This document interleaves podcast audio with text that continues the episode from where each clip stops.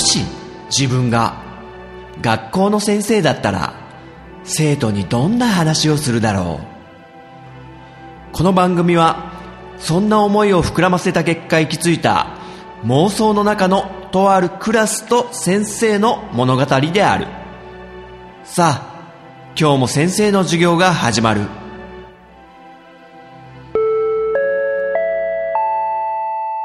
先生と生徒の連絡帳。さて冬休み終わったってことで連絡帳もいっぱいね書き込みもらってるからちょっと答えていこうかな。ちょ職員室のねコーヒーがねもうすっごいまずいんだよね。作り置きしていくとねどんどん味落ちていくからねコーヒーは。なんかコンビニのね、最近流行ってる、そこからもう豆からね、豆を引くとこからやってくれてるようなあのマシンがな。職員室にあったらいいのになさて、えー、最初の書き込みは、フェザーノートくんいただいてるね。あの、先生のなんかの曲で、ケロケロボイスね、使ったって話をした時の、それに対しての書き込みだね。そうかあれがケロケロボイスっていうやつか。なんか面白いエフェクトかけてて、どうやってるんだろうって思いました。シェールのビリーブあたりから流行り始めたんでしたっけ？あら、フェザーくん、さすが、よく知ってますね。博識だね、彼は。シェールっていうね、あのアーティストの Believe って曲、まさにこのケロケロボイスの原点はそこにあるって言われてる曲で、これが意外に古くって、90年代なんですよね。先生びっくり、そんな昔だったんだと思って。結構最近だって、思ってたよ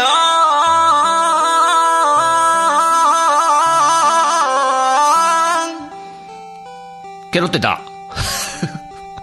ケロったっしょ。あの、今のがね、ケロケロボイス。今はすごいいろんな曲で使われてるよね。もともとはこの、さっきフェザーノートくんが言ってた通り、シェールっていう人が初めて使ったって言われてて、だからこの、シェールエフェクトみたいな言われ方してるらしいですよ。今はオートチューンって呼ばれてて、オート、自動でチューン、チューニングされる、周波数を合わせる。つまり、自動で音程をきちんとしたものに強制的に合わせるっていうことでオートチューン。で、逆にその強制的に使われるのを利用するために、わざとこう、極端に外しつつ歌わなきゃいけないっていうのも、これいろいろやってみるのね、なかなか難しかったですよ。はい、フェザーノートくん。ありがとうね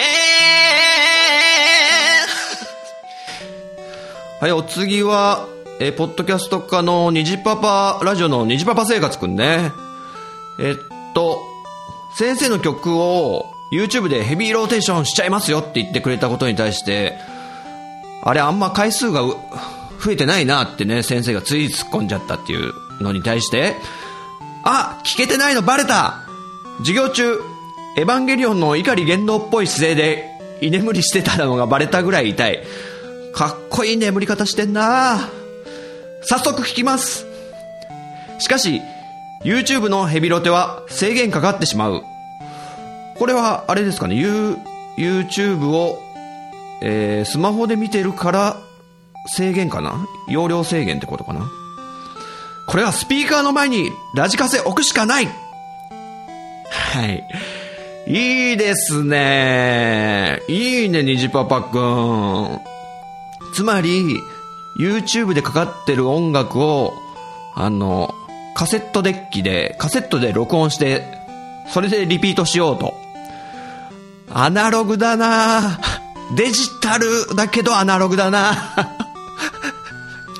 そういえば最近先生亀戸っていうとこに行って、あの、東京スカイツリーの結構お膝元あたりな地域で、亀戸餃子とか亀戸ホルモンとかちょっと有名だったりして、なんかそういう美味しいものを食べに行こうみたいな感じで奥さんと行ってきたんだけど、なんか古き良き昭和の商店街とかがいっぱいあるんですよ。で、そんな中に、とある、あの、CD ショップがあったんだけど、そこがなんかもう演歌のみを置いてあるような店で、で、並んでんのが、あの、カセットテープばっかなんですよね。まだ、こう、高齢の方々に人気ある演歌は、カセットテープでの流通が結構一般的なんだなっていうのにちょっと驚いたのと、あと、ささやかながら普通の J-POP 歌謡曲も CD とかで置いてあったりするんですけど、8センチシングルが、あの縦長のジャケットに入ってる8センチシングルが、普通に売ってたっていう昔の 新品ですよ。中古ショップとかだったらよく見るけど、新品でね、その店には置いてあったんですよ。ちょっとね、興奮したね、あれは。はい、えー、虹パパくんは、えー、今度、碇玄道の、あの、姿勢やってたら、寝てるってことね。虹パパくんは、あの、メガネかけてるみたいなんでね、あの、寝てる時はその、メガネを光らせておいて、目が見えない、見つからないように、つぶってんの見つからないように光らせて、で、あと白い手袋もね、してくれるとね、嬉しいね。はい、えー、虹パパ生活くんありがとうね。はい、お次は、ゆずきちくんいただいてるね。ポッドキャスト化の、えー、っと、ほろよいセブンの、そろそろ3人目のメンバー入るのかな？ムーンブルクの王女みたいの入るのかな？はい、えー、っと、ゆずきちくんは、先生がガンダムシードの話してて、あのあれだ、石井達也さんが歌うね、米米クラブの、リバーって曲が先生が見たリマスターバージョンでは流れてなかったよって言ったことに対して返事をくれてるね。まさかエンディングでリバーが流れないなんて。主要キャラの黄昏てるシーンが一枚絵でゆっくりスクロールしながら流れていくのがしっくりきます。あら。ねえ、これダメだよね。なんでなくしちゃうんだろうね。いい曲なのにね。あの、アニメとかも、あの、オープニングとエンディングの曲も含めて一つの作品だから、それで、こう、何、記憶されてるわけじゃんね、昔から見てるアニメとかの。それがなんか差し替えられちゃうって、すごく嫌だよね。つまりこう、ゆずきちくんが思い出話を語りたい時に、先生とその部分だけ共有できないってことだからね。リバーの、あの、入ってくる感じいいっすよね、つって。うわ、知らないわ、みたいになっちゃうじゃん。ね、相違が出てくるっていう。これは良くないですよ。はい、続きがありますよ。あと、言うべきじゃないけど、言いたい。先生、ラクスのことをずっと、ラスクって、ラスクって、サクサク、サクサクって。突っ込まれたねラスクって言ってた？先生。ちょっと気づいてなかったよ、自分で。えー、ガンダムシードのヒロインの女の子が、ラクスって名前なのに、ラスクって言っちゃってますっていうね。こう。あの、ぶっちゃけ先生、この、名前を覚えるときに、ちょっとワンクッション入れて覚えるようにしてんのね。っていうか、覚えらんないんだよね。なんか名前が全然。だから、まあ、先生として致命的な欠陥だと思うんだけどね。人の名前が覚えらんないって。で、この、ラクスを覚えるときに、あ、ラスクっていう単語でまず覚えて、ラスクっぽい子だ、ラスクっぽい。え、ひっくり返してラクスだよねみたいな。って覚え方してたから、だからラスクって言っちゃってたんだね、多分。あの、実際本当にそういう、なんか覚え方、記憶法を使ったりするんだけど、例えばね、友達のお嫁さんの名前が全然覚えられなくって、うわ、まずいなと思って、その子が、さよちゃんって言うんですね。で、さよちゃんっていう名前が全然出てこない。こう、会った時に。これは良くないなと思って、さよちゃんといえば、あ、昔あった、危機開会ってゲームの、さよちゃんって覚えようって 言って、そのお嫁さん見たら、危機開会を思い出すと。で、実際そういう覚え方したら、もう忘れないようになって、記憶法ですよね、一つの。でも残念ながら、このラクスに関しては先生は記憶法を失敗してますね。ナイスツッコミはい、ゆずきちくんが、えー続けてツイート、ツイートじゃないよ。連絡帳の書き込みしてくれてるのは、えーちなみにバンダイチャンネルのサービスで、ゼータガンダム見てたら、オープニング、エンディングともに、歌ではなく、BGM に差し替えられてました。なんだと？これも何か圧力があったのでしょうか？あら、相当な圧力だね、これ。えー、ダメじゃん。ゼータのあのオープニングとかね、かっこいいのに、先生はね、あの、なんだっけ、外人さんが作ったやつ。ドラムのイントロから始まるやつね。ドンタン、タン、ドンタン、タン、ドンタン、タン、デレレレレレレっていうなんか、シンセが入ってくるやつ。あれいいのにね、最初なんか一瞬地味かなと思ったけど、何度も何度も見てるともう、ゼータはこれだみたいになってくるんですね。はい、ゆずきちくん報告ありがとうね。はい、お次はややさん書いてくれてるね。えっと、先生が作った曲に対しての感想を言ってくれてるね。何の曲だっけな？流れ星。違う違う違う。迷い星フラグって曲だね。なんでしょう？青春みたいのを感じました。歌い始め、タミオさんみたいでした。笑って。ややさん、バレちゃってるじゃん、これ。タミオさんライクでした？もう、ちょっとね、先生のお里が知れるっていうかね。はい。えっと、続いてもややさんいただいてるよ。あの、なんだろう、ややさんが家に G が出ないみたいな話をね、してくれてる時の先生の意見がね、ちょっと違ってたみたいですよ。なんか勘違いしちゃってたみたいですよ。ということで。先生違うのですよここは北国なので G はいないのですよえ、ここは G が出ないって書いたつもりだったんですけどってね、ちょっとごめんね、先生が ちょっと読み間違えちゃったみたいだね。あ、でも今回のコメントは先生が恥をかいてしまうといけないので気にしないでください。あ、いや、読んじゃったよ。ということでね、北国住まいってことで、今1月だからかなり寒さが厳しいんじゃないですか？ねちょっと、あんま体冷やさぬように。はい。ややさんありがとうね。って思ってた次もややさんだね。えーガンダムの話を連発してたことに対して、ややさんはね、女の子なんで、えーこういう意見もらってますよ。男女問わず、ガンダム好きは多いですよね。私は、木蓮の涙は好きですけども、ガンダムはきちんと見たことがありません。そんなにハマらなかったものでも、作品の良いところを探して紹介してくださる先生はさすがですね。はい、ややさんありがとうね。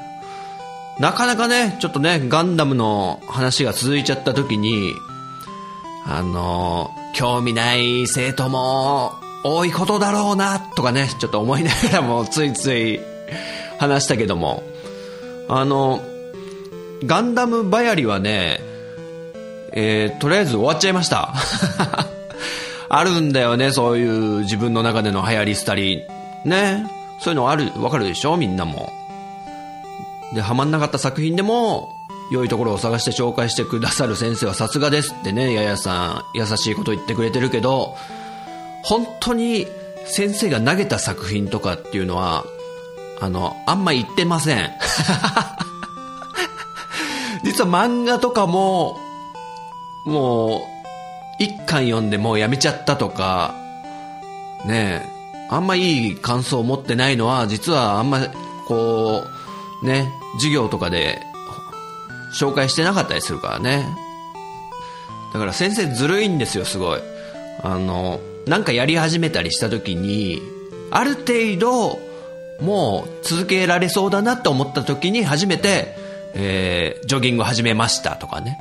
あの、ガンダムの鉄血のオルフェンズ見始めましたとか、あとゲームも、ゼルダの伝説始めましたよ、みたいなことを、ね、もうやるぞって最初に例えばこう、ツイッターとかで言ったりとか、生徒のみんなの前で言って、うわ全然ハマれない、面白くないな、これって思った時に、ねなんだ、結局やめたんじゃん、先生ってことにね、なるよりは ある程度安定飛行に乗ってから発表するっていうね、この古速なずるい技ね。はい、ということで、ややさん、ありがとうね。お次は、ジンくんいただいてるね。今日のスロージョギング、おともに人学33回34回を拝聴しました。シュガーラッシュ。ね。シュガーラッシュってアニメ先生紹介したけど。シュガーラッシュは見たことあります。最近も CS でやっていたので見ました。あ、そうなの？続編があるのは知らなかったです。めっちゃ楽しみですね。あと、G の倒し方。G ね。あのー、みんなが大嫌いな昆虫の G の倒し方はとても参考になりました。ああ、よかったよかった。あのー、先生もね、ペットボトルの底を切って、一応スタンバイはしてあるんだけど、そうなると出ないよね。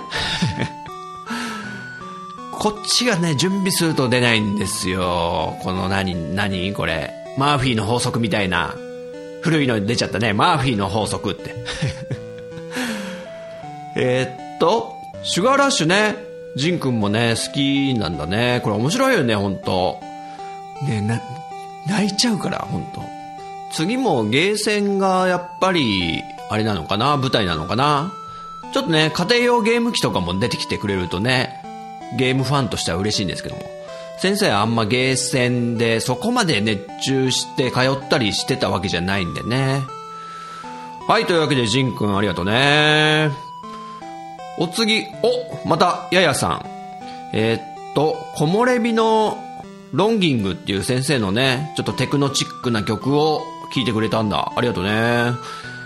え、聞いてみて、セカオワみたいって先生がおっしゃっていたの納得できました。ケロケロも似合っていましたよ。あありがとうございます。ああ、もうね、そうやって先生をいい気分にさせてくれる、いい生徒だなややさんいいなはい、ありがとうございます。えっと、お次は、えー、ポッドキャスト家の虹パパ生活くんね。虹パパラジオの。えっと、何の回だっけ？先生があれだ、そう。ベランダからえー、実家でよくこう鍵忘れちゃった時にベランダから登って 窓開けて家の中入ってたみたいな話した時の話ね。第41回拝聴先生、昔は本当にのんびりしてましたよね。自分も子供の頃は近所の家の隙間を探検と称して通ったり、今だったら絶対怒られるだろうってことをやってました。ただ3階まで登るのはさすがに聞いたことないっす。はい、虹パパくんありがとうね。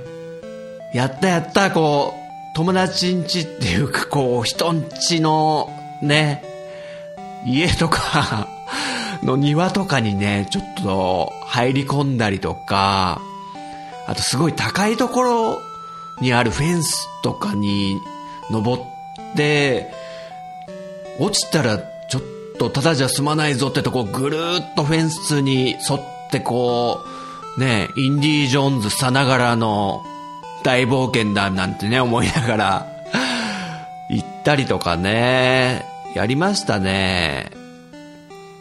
でね、そう、ランボーとかの影響を受けて、ちょっとなんか、ホームセンターとかで、ナイフとかね、ちょっとね、今考えると危ない話ですけど、買ってきて竹やぶとかにね、突っ込んでこう、竹やぶ切ったりしてね、ジャングルをね、突き進むような感じで遊んだりとかね、まあいろいろやってましたよ。ねえ、あんま言うとなんかいろいろ怒られちゃうのかな、これ。昔はね、爆竹とかあったでしょ。ああいうのもね、今あるのかな危ないよね、今考えると。パーンって鳴らすあの、そう。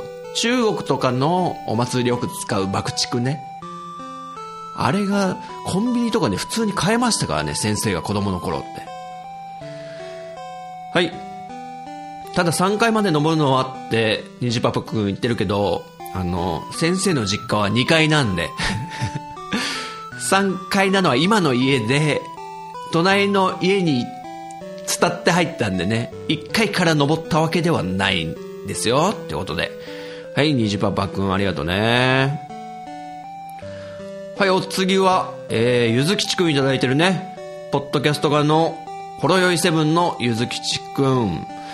あ、同様に、あの、今ベランダで、ベランダから入ったっていう回のことについていただいてるね。これなんか、身近で起こったエピソードの話かな。41回拝聴奥さんが洗濯物を干してる時に子供が鍵をかけてベランダに閉じ込められ、ほう。SOS の電話を受けた後輩が会社を早退したのを思い出しました。ほう、これすごいな。なんと結果、はしご車に救出されたそうな。これ面白い。これは面白いぞ。はい、ゆずきちくんありがとうね。ゆずきちくんの会社の後輩がね、え奥さんが専業主婦で、ベランダに締め出されちゃったってことだね。ちっちゃい子供が鍵かけるんだよね、ベランダの。そうそう。で、そのベランダから中に入れなくなった奥さんが、えー、そのゆずきちくんの後輩に、会社にいる旦那さんってことだよね。に SOS の電話をかけて 早退したと。すごい。で、はしご車ってことはもう消防が出てますからね。これは、これは近所でかなりちょっと恥ずかしいですよ。かなり話題になったんじゃないですか？なんとかさんのとこの奥さんがはしご車で降りてきてるぞつってね。これはちょっと滑らない話とかにも使えそうな。はい。ね、でもこれちょっと奇跡って思うのが、洗濯物を干すためにベランダに出た奥さんが、スマホかな？スマホを持ってたってのが奇跡的じゃない？結構これ。もしスマホ持ってなかったら、奥さんだって旦那さんが帰ってくるまでベランダにいたか、ね、もしくはもう近所の人を呼ぶか、ベランダから叫んでとか、スマホはもう肌身離さず持ってた方がいいっすね、最近は本当にね。はい、ということで、ゆずきくん、楽しいエピソードね。これ面白かったんで。はい。また待ってますよ。はい、お次は、えー、これは iTunes レビュー型の連絡帳にね、書いてくれたやつだね。ちょっと今までももらってたんだけど、ポッドキャスト科の生徒がみんなもうね、普通にツイッター型やら、ダイレクトメール型でもうくれてる方々だったんで、レビューはあえて触れてなかったんだけど、今回のいただいた生徒さんがね、ちょっと初の方なんで、ちょっとあえて紹介しますよ。えー、ゆながわさんって名字なのかな、これ。ゆずの湯に、ナッパの名に、川。で、真冬さん。湯永真冬さんからいいてるね。はい。えー、声も聞き取りやすいし、話題がわかりやすい。知らない世界のことも先生がしっかり説明してくれるので、自分の世界が広がります。はい。ということで、湯永真冬さんがレビュー型にね、こうやって書いてくれたけど。はい、ありがとうね。声聞き取りやすいですか？よかったです。ちょっとね、その、聞き取りやすく、こう、作ろうみたいなのもちょっとこだわったりしてるんで、いろんな、ね、方法を用いて、嬉しいですね。知らない世界のことも、知らない世界。そんな、話してる？ガンダムとか？違うの働く魔王様とか？そういう世界かな。ちょっとね、先生の趣味とか偏ってるとこあるんで、ね、先生の昔話とかで、えー、いろいろと面白がってくれてたら嬉しいな。はい、湯永真冬さん、これからもよろしくお願いしますね。ありがとね。えー、っと、次は、ちゃんなかくんいただいてるね。ポッドキャスト家の暴れラジオさんのね、えー、ちゃんなかくん。えー先生が正月休み何してたかって話でゲーム三昧だったよみたいな話をしたことに対していただいてるね。陣太先生、ヨッシーウールワールドはライトゲーマーからやりこミストまで、やりこミストね、まで優しく包んでくれる任天堂らしい素敵なゲームだと思います。はいはいはいはい。すすめ、キノピオ隊長も良い感じでした。あ、任天堂スイッチが発売されます。陣太先生は購入の予定はありますか？あ、宿題忘れました。ほらーちょ、罰としてね、もみあげ引っ張るから。ちょ、覚悟しといてね。えっと、よし、ウールワールド、ね、ちゃんなかくんもやってたんだね。あれだよね、あの、浜口エグゼクティブが、ゲームセンター DX でやってたのあれすごい楽しそうだったからね。ちゃんなかくんもあれ見てね、欲しくなっちゃったって言ってたような気がするな。そうなんだよ、これね。今ね、先生、クリアして、で、2周目を楽しんでるんだけど、花をね、今度集めるようにしてですね、各ステージにこれまた5つある花を集めると、そのワールド1にスペシャルステージが登場するのね。で、ワールド2の全部の花を集めたら、またそこにスペシャルステージが登場すると1個。で、ワールド1のやったんだけど、これがえらい難しくって。すごいハード、急に。ヨッシーの今までのなんかほのぼのした世界観がね、急に鬼畜な仕様になってね、なかなかやり込みストにはね、たまんないですね、これ。難しい。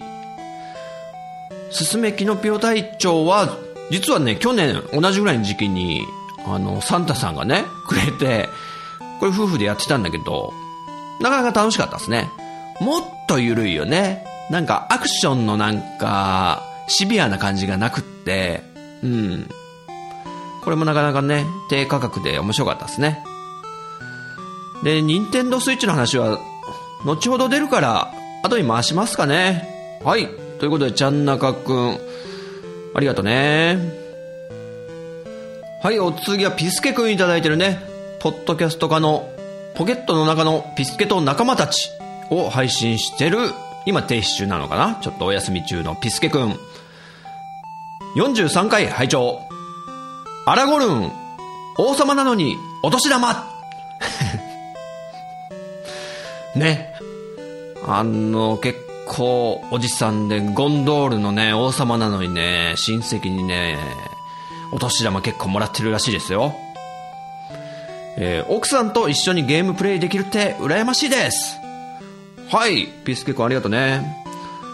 そう。奥さんと先生結構そう、できる限りね、やっぱ、結婚して夫婦で一緒に過ごしてるから、本当できる限りなんだけど、あの、そういうお互いが興味あるサブカル的なアニメ、映画、漫画、ゲームとかを、やっぱね、一緒に楽しんだ方がいいなと思って、それはすごい強く意識してやってますね。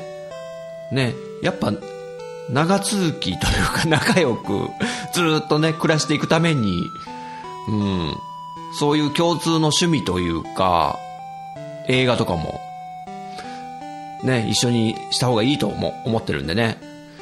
でも、やっぱなかなか合わないもんだってあるんですよ。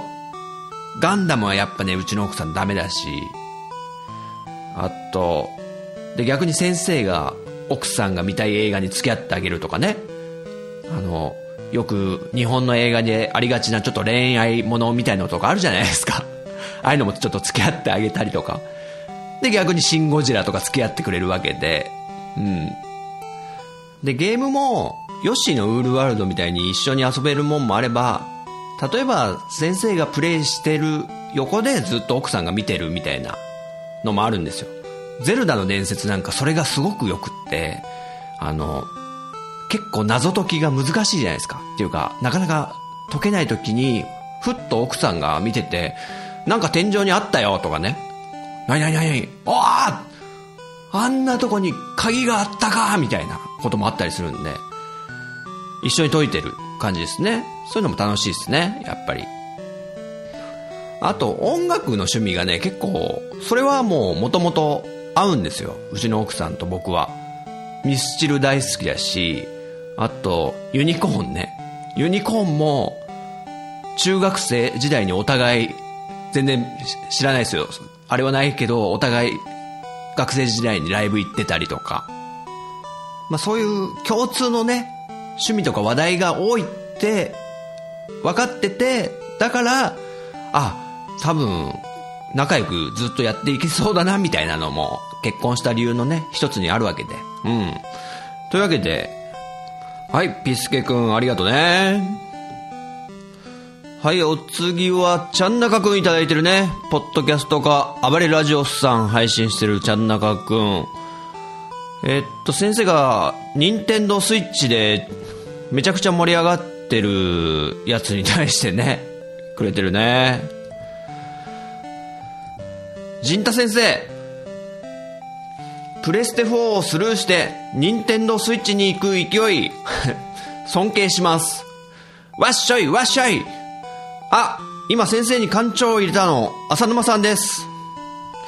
なるほど、あの、わっしょいわっしょいしてるとき、どさくさに紛れて、先生に干潮したやついたなと思ったんだよね。浅沼か。あいつか。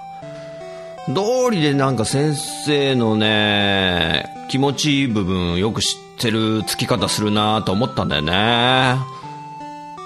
いやいやいやいや、違うでしょうよ。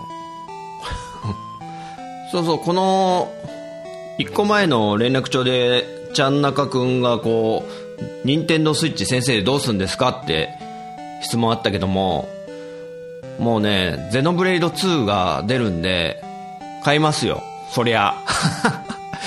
これぞキラータイトルって感じでね。あの、プレステ4を買う、買わないで結構、ね、こう、うだうだしてるんだけど、そこに、任天堂スイッチは買いますってね、はっきりこう、言い切るっていうのは、やっぱそれだけ惚れ込んだソフトであるゼノブレイドの正当な続編が出るっていうのでね、こういうので決まっちゃうんだね、やっぱり。そんだけ強いタイトルだと。あと、やっぱ任天堂ヨッシーのウールワールドもそうだったけど、奥さんなんですよ。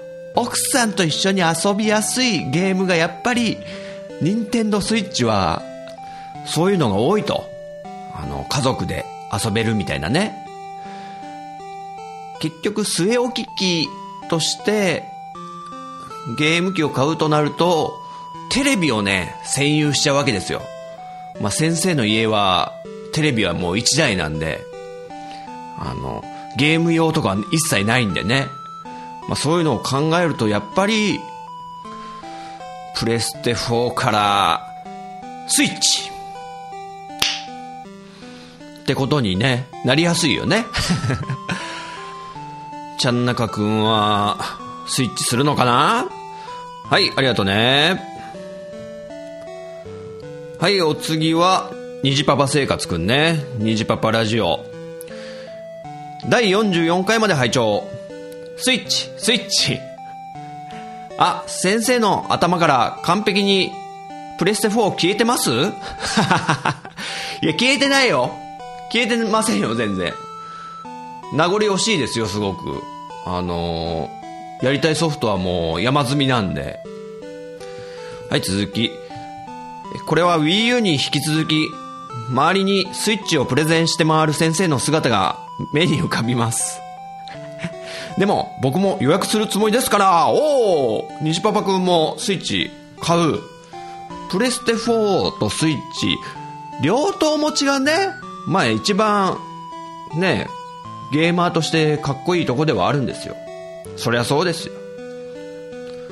ちょっとゼノブレード2がいつ出るかまだ発表されてないんでね、その動きによるかもしれないんだけども。売れてほしいなスイッチ。あの、プレステ4が嫌いとかじゃないですよ、全然。ソニーが嫌いとかじゃないですからね、先生。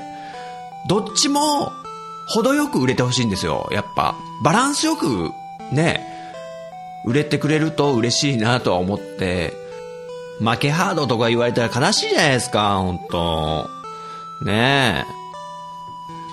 はい、ということで、虹パパ生活くん、ありがとうね。お次は、えー、ポッドキャスト家のゆずきちくん。44回。先生おいら涙で前が見えねえゼノブレード2が出るなんてそーっとゆずきちくんこれ喜んでるぞ。うちのクラスもあまりの歓喜に先生を胴上げしちゃいましたよ。結果、先生が始末書を書くことになりました。あら、ポッドキャスト化の方でも賑わってた。胴上げしちゃうよ、でもこれ、本当に。わっしょいわっしょいってちょっとね、混ざりたかったな、先生もそっちに。ねゆずきちくんもね、相当、ゼノブレイダーだからね。ゼノブレイダーって初めて言ったけどね、今。ゆずきちくんはどうすんだろうね、スイッチ。なんか Wii U を買うときに、ゼノブレイドクロスが出るってことでね、相当なんかこう、奥さんにうまいことこう、根回しとかプレゼントかして、なんか、そういう苦労して、確か頑張ってたよね。ね。まさかこんな早くね、スパンがね、結構短いよね。ね、そうやってね、奥さんのこう、ね、動向もうまいこと誘導しつつ、買うっていう、それもまた、こうね、結婚生活の醍醐味ですよ、本当にね、お互いちょっとね、うまくできたらいいですね。ということで、はい、ゆずきちくんありがとうね。お次は、テイタンくんいただいてるね。ポッドキャストか、もしもクリームボックスのテイタンくん。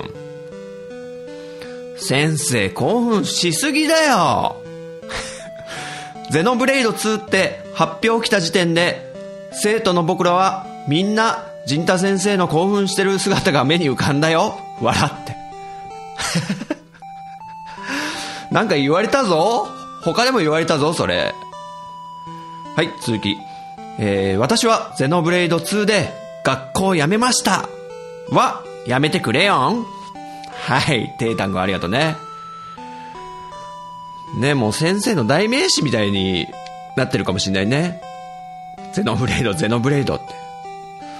そのうち先生のことをゼノブレイドって呼ぶ人現れるかもしんないね。あ、ゼノブレイド先生だ、みたいなね。あの、ユニコーンのベースのエビさんっていうね、方がいるんだけど、エビって、これあだ名なんですよ。ベースのエビさんは、大学時代にね、あの、ARB っていう日本のバンドね、石橋亮さんがボーカルしてる ARB っていうバンドが大好きで、とにかく。もう ARB 大好き。ARB、ARB。みたいなこと言ってたら、もう周りから、お前はもう ARB って呼ぶわ、今日からってなって、それが短くなって、エビって呼ばれるようになったらしいんですよ。ね、ユニコーンうんちくも出しちゃったよ、また先生。ちなみに、エビさんはね、その、ARB が復活した時に、ベーシストとして入りましたからね。憧れのバンドに入ってしまうっていうね。まあ、それはどうでもいいか。ね、ゼノブレード。これは多分、当たります。あの、先生のゼノの法則ってのがあって、あの、ゼノシリーズって今何作か出てるんだけど、一番最初のゼノギアスは当たりだったんですよ。先生的にね。で、その次のゼノサーガは外れだったんですよ。で、その後にゼノブレイドが当たり、一個飛びでね、ゼノギアスあたり、ゼノブレイドあたり、で、ゼノブレイドクロスってのが、ちょっと外れだったんですよ。じゃあ次、当たりでしょうっていうね。ゼノの一個飛びの法則ですよ。えっと、あと、あ、ゼノブレイド2にはまりすぎて、あの、学校辞めましたってのはちょっと勘弁してよねって書いてあったけどね。これ先生前科あるから多分そういうことをテータン君言ってるんだろうね。あの、スプラトゥーンにハマってた時に、秘密基地全員集合って方のね、番組、一切更新しなくなったからね。だって、収録する時間あったら、スプラトゥーンやりたかったんだもん、本当に。だから、あるかもね。はい、ということで、テータンくん、ありがとね。今回不良キャラじゃなかったな、そういえば。お次は、ジンくんいただいてるね。人学の第44回を拝聴。任天堂プレゼンテーション見ましたうちは、ゼルダの新作と一緒にスイッチ買います。ほうゼノブレイド2もめっちゃ楽しみですね。女神転生の新作が個人的には気になりました。はい、ジンくん、ありがとう。なんか DJ 風に答えちゃってるけど、先生だよな。まあいいや。えっと、買うゼルダの新作と一緒にスイッチ買いますってことは、もう発売日近くに買うってことかな ?3 月3日。すごいな、先駆者となるね、ジンくん。スイッチの。ちょっと本当に感想をね、聞かせていただきたいですよ。ゼノブレイド2も楽しみである。ってことは1も、もうやってるってことなのかな？女神転生の新作が、個人的には気になりました。これ、新女神転生だったよね、確か。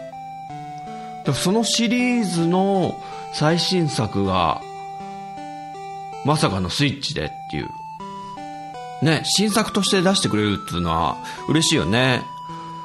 まあ、先生、新女神転生は、あの、まともにクリアしたことないんだけどさ。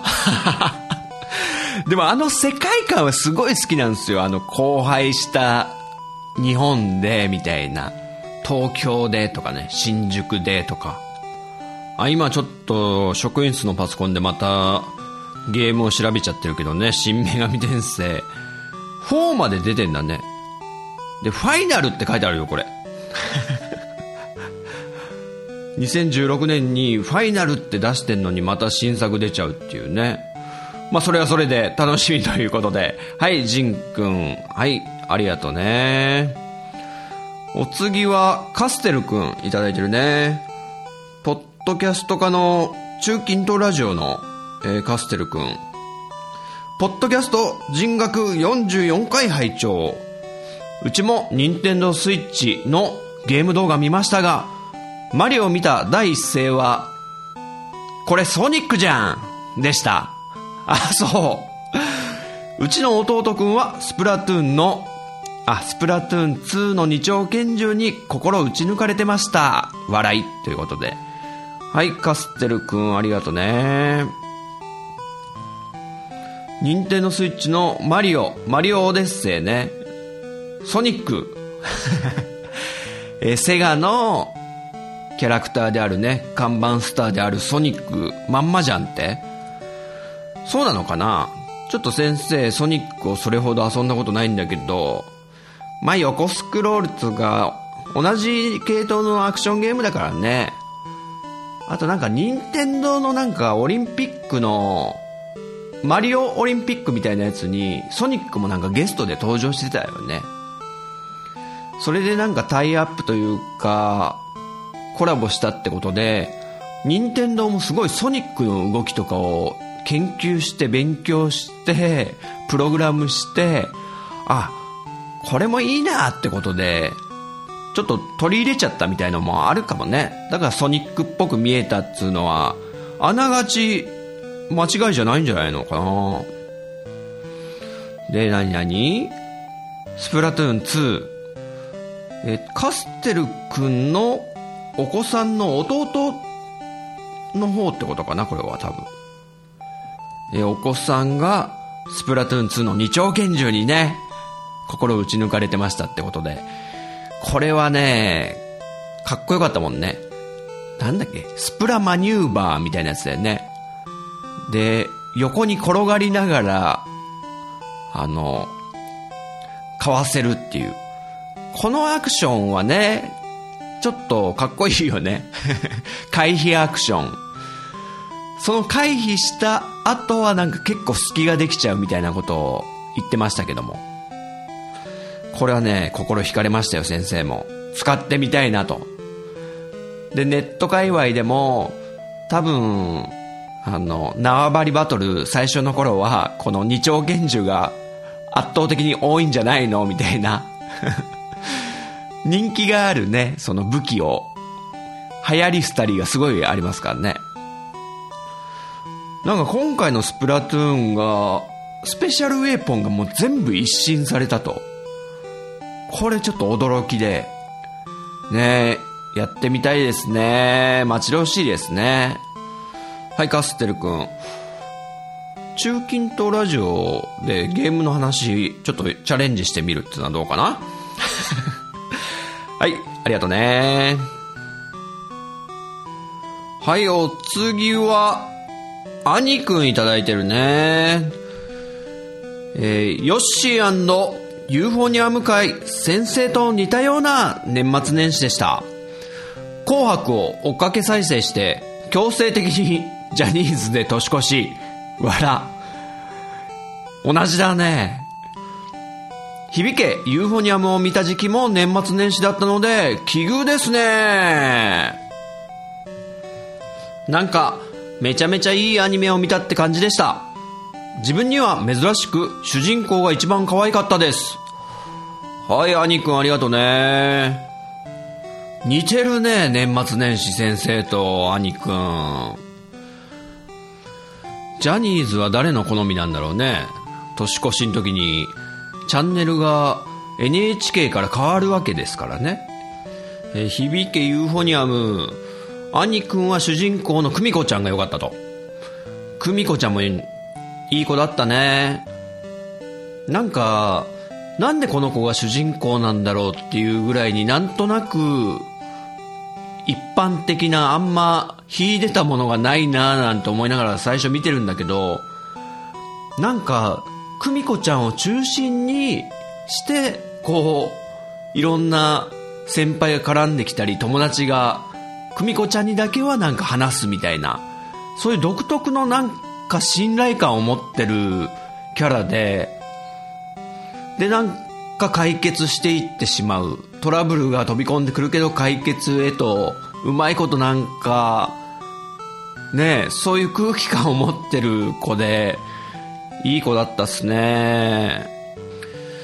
先生はね、誰だろうな高坂さんも好きなんだけど、やっぱアスカ先輩かな ね、先輩に憧れて、初めての告白しちゃったことがあるぐらいだからね。中学1年生ぐらいの時にね。それはいいっちゅうね、もう。で、アスカ先輩っていうね、この響けユーフォニアムのかなり中心的な存在のカリスマ性のある明るい先輩で、最初誰もがこう、惹かれていくとは思うんだけど、だんだん見えてくるのが、なんか面倒なとこには首を突っ込まない、どこか、なんつうんですかね、目線を合わせない、ごまかしてるみたいなキャラクター性も見えてくるんですよね。まあ言ってしまうとちょっと冷たい感じというか、そんなことは考えててもしょうがないでしょ、みたいな。どこか諦めてるような雰囲気もだんだん見えてきて、明るさっつうのはその裏返しなんじゃないかみたいな。で、そうこう思ってるうちに、アスカ先輩のエピソードが最後に、第2期の最後の方だったかな。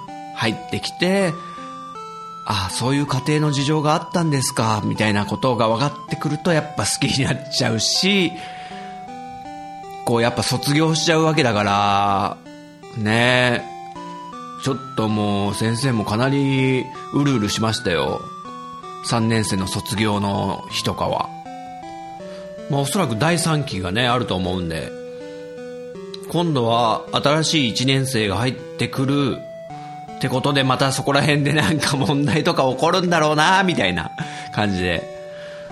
で、あと小説版だと、今、あの、久美子ちゃんたちがいる北宇治高校の話以外に、あの、立花高校っていう、確かその主人公の久美子ちゃんの中学生時代の同級生が行った別の高校の話もなんかあるらしくって、それもなんかいいですよね。ライバル校の話も、あの、きちんと語った上で、で、最後、全国で当たるみたいな。何ですかこれあの、シュートってね、漫画この間話したことあるけど、シュート的でもありますよね。ライバル校の話にエピソードが変わって、直接対決になるみたいな。あと、ドカベンとかもそんな感じにちょっと似てるとこあるけど、ドカベン以外の他の週刊雑誌で連載してた、弓道くんとか一休さんとかと、甲子園で当たるっていうね。なんかそういう感じになってくのかね。響けユーフォニアムも。はい、ということで、兄くんありがとね。はい、お次はヨーキーくん、いただいてるね。ジンタさんの別でやってる人学にフォローされて聞いてみたら、なかなか好きな話をやってて面白い。とりあえず、ガンダムユニコーンについても話してほしい。っていただいてるね。はい、ヨーキーくんありがとね。あ、つまり、秘密基地全員集合っていう先生がやってるバンドの番組の方も聞いてくれてるってことなんだね。そうそう。あの、ツイッターで最近ね、こう、ポッドキャストを聞いてるリスナーさんとかをちょいちょいフォローしてたら、ヨーキくんがいてね。そしたらこのきっかけで聞いてくれたんだね。ありがとね。ガンダムユニコーンの話か。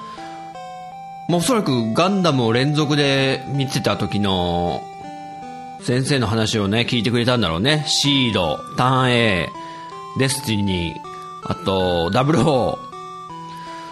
ちなみにガンダムユニコーンはね、先生、見ましたよ。っていうか、結構前に。でもね、忘れちゃったな。ごめんね、ちょっと。あとね、そんなハマんなかったんだよね、正直言うと。主人公のバナージ君だよね、確か。彼がなんかね、あんま入ってこなくって、先生の、この、何ですか共感ベクトルみたいのにね。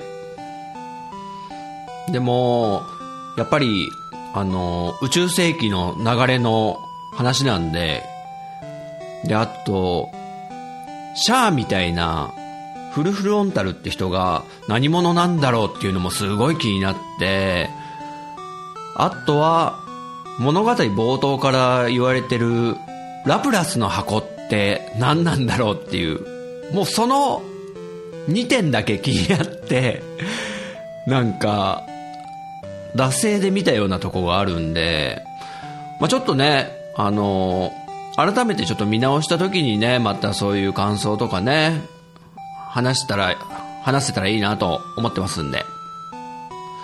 はい、ヨーキーくんありがとね。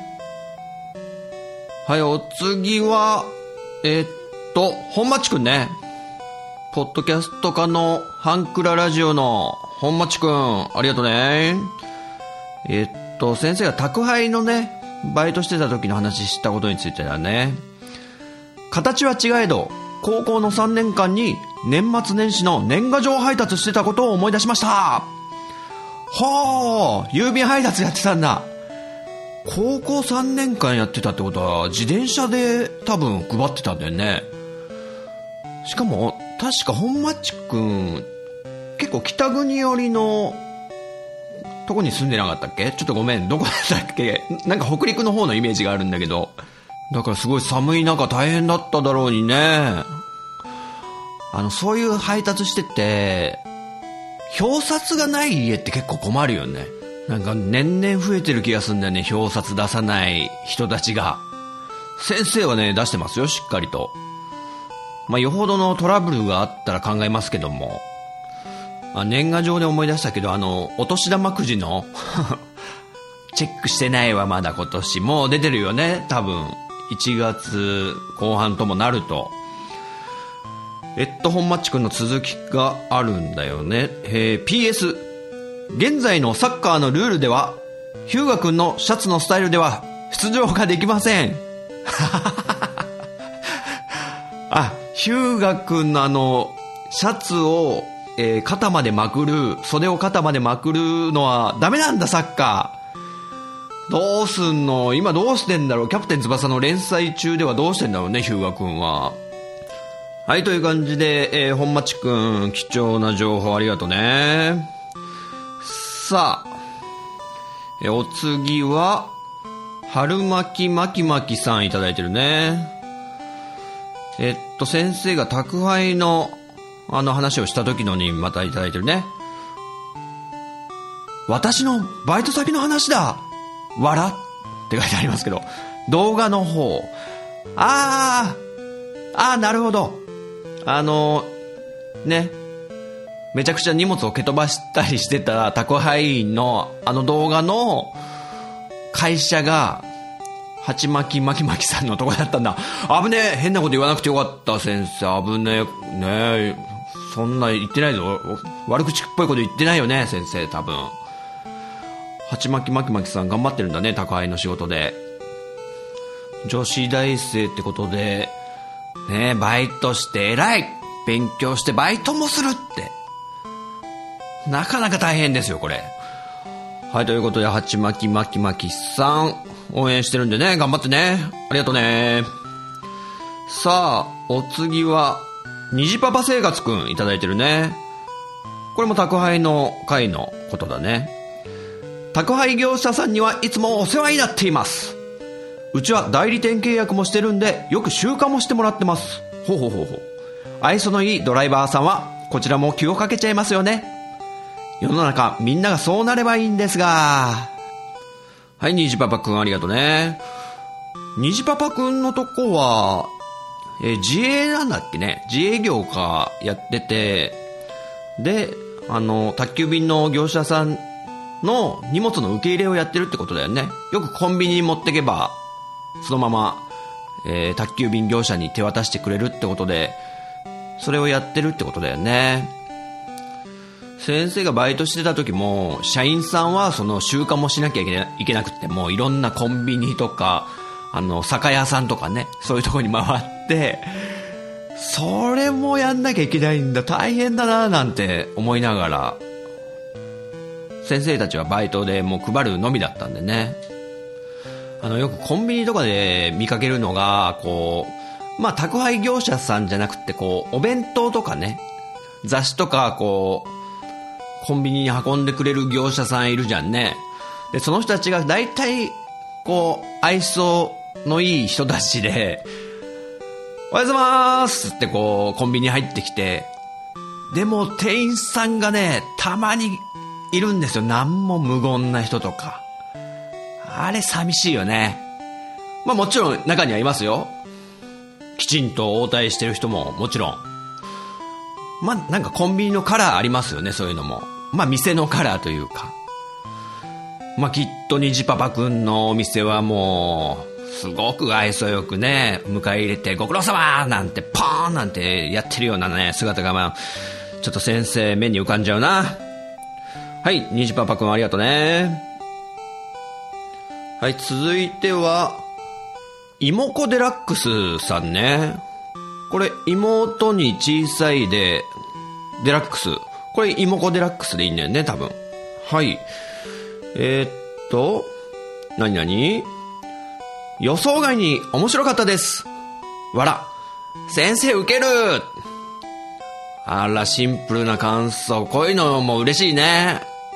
ありがとね、妹子デラックスさん。ね、こういうポッドキャストのね、まあ先生の授業の番組だけども、そういう中にはやっぱり一度聞いて、あ、これつまんねえや、他のにしようみたいな感じでどんどんどんどんね、自分に合うのを探していけるっていう利点がある中で、まあそういう中でこう引っかかってくれてね、ちょっとと共感を持ってくれて、面白いと思ってくれて、また次も聞いてみようかなみたいな感じでね、そういう生徒をね、探せるのがこのネットの凄さだよね。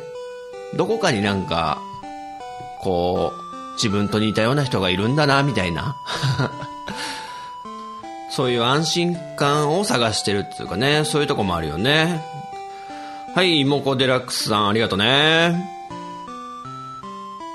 今回の連絡帳の書き込みは以上かな。生徒のみんな、ありがとうね。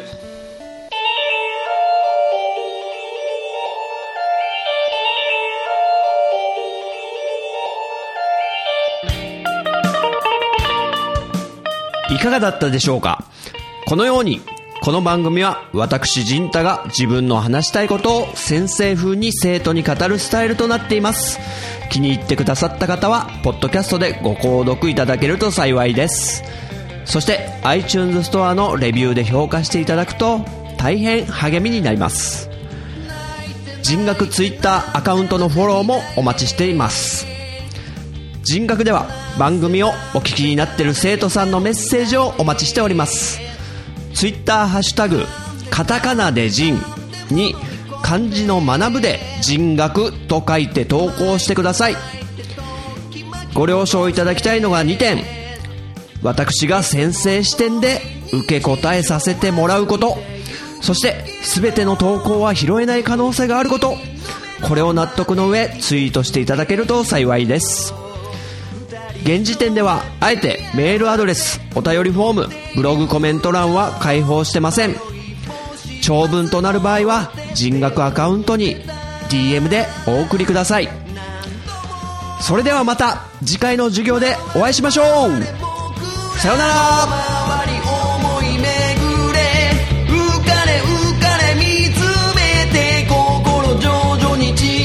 け